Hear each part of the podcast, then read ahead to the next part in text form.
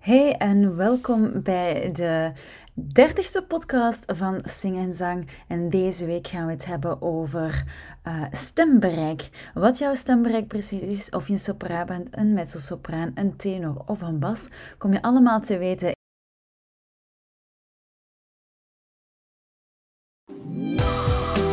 tips krijgt en een juiste mindset leert hebben. Ik ben Laura Goesteneke, jouw host, en welkom bij mijn podcast. Ja, het is me wat rond uh, stembereik. Het is eigenlijk Um, het wordt al heel lang, lang, gebruikt bij koren en klassieke muziek. En ik moet toegeven, zelf heb ik er amper te maken mee gekregen in mijn uh, carrière in popmuziek. En uh, het maakt eigenlijk niet zo heel veel uit of dat je nu een basstem hebt, of een tenorstem, of een mezzosopraan of een alt bent. Um, voordat we beginnen, wil ik even een dikke, dikke, dikke dankjewel zeggen trouwens. Want de Sing Zang podcast is al meer dan 1500 keer beluisterd geweest. En dat heb ik allemaal aan jou te danken. Uh, bedankt om elke week opnieuw te luisteren. En het is ook super fijn om te weten dat de podcast blijft groeien. En dat dankzij jou. Dus een dikke, dikke dankjewel. 1500 keer beluisterd worden is niet niks. Dus dat was wel heel fijn dat ik dat met jou kon delen. Maar we gaan even verder. Ik leg eventjes al de indelingen voor je uit. Dus bij mannen spreek je over een bas, een bariton en een tenor, waarvan dat de bas de laagste stem is. En bij vrouwen spreek je over een alt, een mezzosopraan en een sopraan, waarbij dat de alt ook de laagste stem is, de mezzo de middelste en dan de sopraan de allerhoogste. Om een idee te geven um, bij deze klassificatie en ook een beetje een idee te geven van hoe klinkt mijn stem, wat ben ik eigenlijk precies, um, geef ik je allerlei voorbeelden. Bij mannen, de allerlaagste stem, de bas, um, dat is trouwens ook een van de meest zeldzame stemmen, daarmee dat ik heel weinig voorbeelden kan geven van de basstem. maar daar kan je bijvoorbeeld denken aan een Leonard Cohen of een uh, Till Lindemann, dat is uh, de zanger van Ramstein. Um, dat zijn echt bassen. Uh, die hebben een heel laag register, noemen ze dat wel. Register is de um, register is waar dat jouw bereik, jouw klank zich eigenlijk situeert. En bij deze mannen is dat heel, heel laag. Um, leuk weetje, onlangs was er nog een oproep van het Vlaamse radiokoor en zij zochten nog basstemmen omdat ze er niet genoeg hadden. Zo zeldzaam is dus de basstem. Dan heb je eigenlijk de meest voorkomende stem. Sommigen zeggen dat het de tenor is, sommigen zeggen dat het de bariton is. Ik, in mijn praktijk, in het atelier, zie ik toch vaak vaker baritonstemmen dan uh, tenorstemmen, maar ik kan me soms ook wel eens vergissen. Um, nou, dus de baritonstem is de middelste stem van de mannen. En dit zijn stemmen zoals um, John Mayer bijvoorbeeld, Elvis Presley is ook een bariton, Iggy Pop, Frank Sinatra, ook Stromae is een bariton. Maar dus in dat baritongegeven kan je een lage bariton hebben, maar soms heb je ook hogere baritonstemmen. En om dan over te gaan naar de hoogste mannenstem, dat is de tenor. En die tenor, dat zijn stemmen zoals um, Bruno Mars, Michael Jackson, Bono, Justin Bieber, Elton John, ik kan zo maar blijven voortgaan, Bob Marley, Paul McCartney, Freddie Mercury, Mika. In popmuziek um, zijn, mannen, uh, zijn hoge mannenstemmen heel hard in de mode. Denk maar aan The Weeknd, de Bee Gees. Um, hoe hoger die stem, hoe meer falsetto, uh, hoe meer kans dat je het hebt om te maken waarschijnlijk in de popmuziek. Niet dat baritonstemmen uh, minder interessant zijn, maar het valt toch wel op dat er een hele lange lijst is aan tenorstemmen. Dus misschien hebben ze wel gelijk en is dat de meest voorkomende stem bij mannen. Ik weet het niet goed. Um, maar dus bas is de meest zeldzame stem. Als je een bas hoort, dan ineens flikkeren je oren. Dan heb je zoiets van, hola, wat is dat hier? Wat een prachtige stem. Uh, dat is heel normaal. En dan, als we naar de vrouwen gaan, de allerlaagste stem daar, dat is de alt. Um, de contralto noemen ze dat ook wel eens in de klassieke termen. En voorbeelden daarvan zijn bijvoorbeeld Cher, Cher, niet Cher, um, Sade, Shirley Bassey, mijn grootste favoriet, uh, Billie Holiday, maar ook Nora Jones, Amy Winehouse. Maar zit er ook, ook wel heel veel, dus het kan wel goed zijn dat zij van mezzosopraan is gezakt naar een alt Um, Etta James, Annie Lennox zijn allemaal hele lage vrouwenstemmen. Ik persoonlijk, ik hoor dat super graag in alt. Um, ik zing ook graag uh, de nummers van alt stemmen, maar ik moet die dus echt een octaaf hoger zingen, omdat ik een veel hogere stem heb. En dan heb je de middelste stem, dat is de, ook wel de mezzosopraan. En uh, voorbeelden daarvan zijn Adele, Beyoncé, Anastasia, Whitney Houston. Ook al denken heel veel mensen dat dat een sopraan is. Nee, Whitney Houston heeft een, een vrij middel en zit in het middel, uh, midden van uh, de hele range van vrouwenstemmen. Leona Lewis van Keep Bleeding Love bijvoorbeeld is ook een mezzo-sopraan. En dan de allerhoogste stemmen bij vrouwen, dat is de sopraan.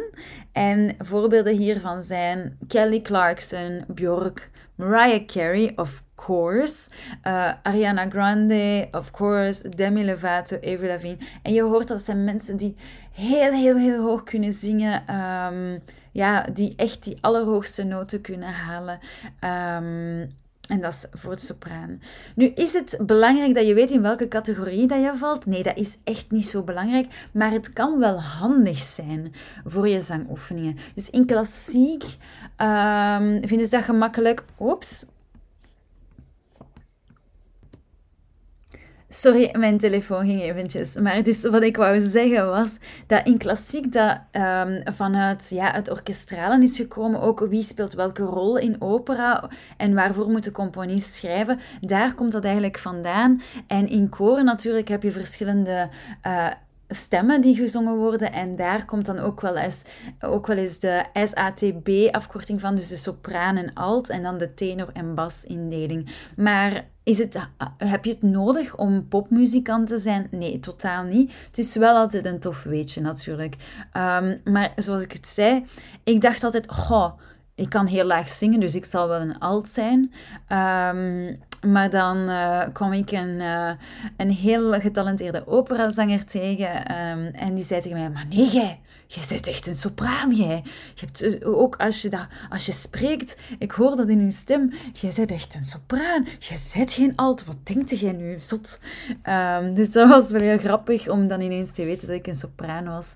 Maar ik vind het zelfs moeilijk om van mezelf te zeggen, omdat ik um, ja, met alle songs wel meezing.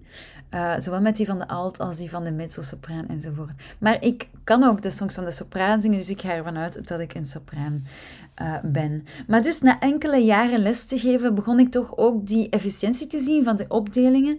En, uh, en die opdelingen uit het voor mij niet zo gekende klassieke muziek en de koorwereld. En wat bleek dat dat wel handig is voor mij om aan jou gepersonaliseerde oefeningen te geven. Ik ga um, een tenor niet dezelfde oefeningen geven als een bariton, omdat die gewoon veel hoger kan zingen dan die bariton. Dus het is leuker om dat hogere register bij die ene persoon um, ja, te, te stimuleren en daar oefeningen op te doen, dan iemand dat een bariton is, die heeft niks aan die hoge oefeningen, want die kan daar zelfs niet zo goed aan. Dat ligt zo niet in zijn natuur. Dus dat is natuurlijk... Um, Waarom dat ik nu die opdelingen gebruik. Heb je dat nodig om popmuzikant te worden, zoals ik al zei? Nee, dat is helemaal niet nodig. Um, maar het is wel zo, voor mij is het handig, omdat als ik bijvoorbeeld aan een baritonzanger uh, les geef, ja, en ik ben sopraan, dan moet je weten, wat voor mij heel hoog is, is net voor hem heel laag en omgekeerd. Dus dan moet ik het aan de hand van de piano beginnen uitleggen, omdat mijn stembanden zijn veel dunner en, uh, en korter dan die van de baritonzanger bijvoorbeeld, of zelfs van die van de bas. Um, dus ja, je moet het vergelijken met um, de basgitaar, de akoestische gitaar en dan de de zoiets, denk ik dan.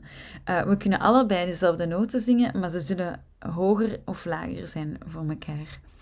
Um, dus daarom is het zo handig om uh, toch die stem, dat stembereik te weten als je zangles gaat volgen. Nu, een zangdocent of een zangvocalcoach, die gaat jou daarbij helpen om, uh, om ja, jou dat bereik, die klassificatie uh, te geven. Nu, ik zeg het, pin je daar niet op vast. Sommige mensen um, zijn ook moeilijk in te delen. Um, en het is voor mij niet altijd even gemakkelijk om uit te vissen welke stem precies welk bereik heeft. Want soms steekt dan de rokerstem er een stokje voor. Of, um, zoals ik al zei bij Amy Winehouse, heeft zoveel gedronken dat daar dat door de alcohol haar stembanden volgens mij veel rauwer en veel lager zijn beginnen klinken. Een gerokte mezzosopraan kan soms klinken als een alt, maar is het eigenlijk niet. Dus dat zijn wel dingen waar je mee rekening moet houden. Ehm, en mensen kunnen ook daar foutjes in maken. Uh, niet elke vocal coach kan dat 100% perfect maken. Um, maar het is altijd wel handig om, uh, om te weten, om toch met die oefeningen te voelen van, voelt dit juist voor jouw stem of niet? Um, en wat ik ook wil zeggen is, het kan soms echt wel zijn dat je ertussen valt. Volgens mij kan dat echt, want ja, hoe zal ik het zeggen? Je hebt zo van die twijfelgevallen. Hè? Voor mij is bijvoorbeeld een eh, Johnny Cash, dat is eigenlijk een bariton, maar ik vind dat toch al aan de baskant. Dus dat is dan al een basbariton voor mij. Die zit zo op het, op het randje. Of een Justin Timberlake, dat is eigenlijk een bariton, maar die zingt toch ook wel heel hoog in falset. Dus is dat niet echt een tenor? Ik ik vind het moeilijk. En gelijk de voorbeelden die ik juist heb gegeven, dat zijn de voorbeelden die dat ik vind op uh, Wikipedia. Nu ja, een Bruno Mars is obviously een tenor, als het zelfs niet een... Um, contratenor is, dus de allerhoogste tenor dat er is. Um, maar zo uh, voel je dat er zijn wel indelingen, maar niet iedereen past 100 procent in dat ene vakje ook niet. Dus ik ben niet zo echt voor vakjes, maar het kan wel een handige tool zijn om uw stemoefeningen en workouts uh, vast te leggen. Dus uh, ziezo, ik hoop dat deze aflevering jou geholpen heeft om meer te weten te komen over je eigen stem. Je kan eens zoeken, misschien heb je uh, in de lijst op Wikipedia enzovoort, heb je wel een zanger van je, waarvan je zegt van, ha, dat lijkt op mijn stem en ik zing altijd die nummers, want die nummers die zijn eigenlijk wel gemakkelijk voor mijn stembereik. Dan kan je al een beetje weten in welk stemregister dat je zit.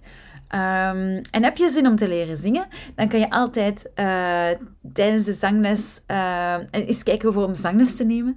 En uh, tijdens de zangles leg ik jou exact uit hoe dat je deze opwarmingen en oefeningen allemaal onder de knie kan krijgen. En ook in welk stembereik dat je ongeveer zit.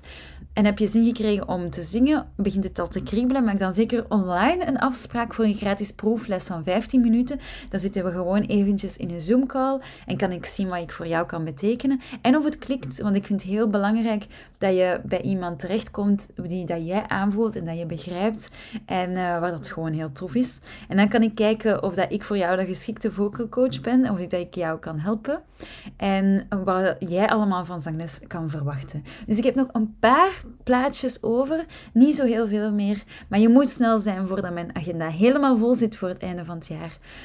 Um, maar kijk, ziezo. Ik hoop dat het interessant was voor jou, het stembereik. Uh, ik ga mijn best doen ook om nog een blaadje te maken met stembereik dat je kan downloaden. Als het niet direct online staat, ik heb het ongelooflijk druk, maar ik ga wel mijn best doen om het deze week nog online te krijgen. En dat kan je dan vinden in de link in de descriptie van deze podcast. En dan kan je je e-mailadres afgeven en dan krijg je in ruil een mooi A4'tje met een beetje meer uitleg over dat stembereik. Ook welke pianonoten dat dat precies zijn. En uh, ook enkele handige links. Um, van websites waar dat je, als je je hoofdtelefoon opzet en in je microfoon zingt van je computer, die jou zeggen in welk stembereik van welke bekende zanger dat je zingt. Dat zijn heel leuke websites. Dus uh, zoals altijd, bedankt voor het luisteren. Uh, merci, het is dankzij jou dat ik um, ehm, 1500 keer beluisterd ben met mijn podcast. Ik vind het fantastisch. En uh, tot volgende week. Volgende week gaat super cool zijn. Ik ga een tipje van de sluier oprichten. Um, ik heb een interview gepland met uh, Maggie van Zangles met Maggie. Maggie moet ik eigenlijk zeggen. En uh, wij hebben een beetje gefilosofeerd over wat dat zangcoaching voor ons betekent. Wat, uh, hoe dat wij eraan begonnen zijn met zangcoaching specifiek. En het was gewoon een super gezellige babbel. Dus zeker luisteren volgende week en ik hoop dat je ervan genoten hebt. Bye!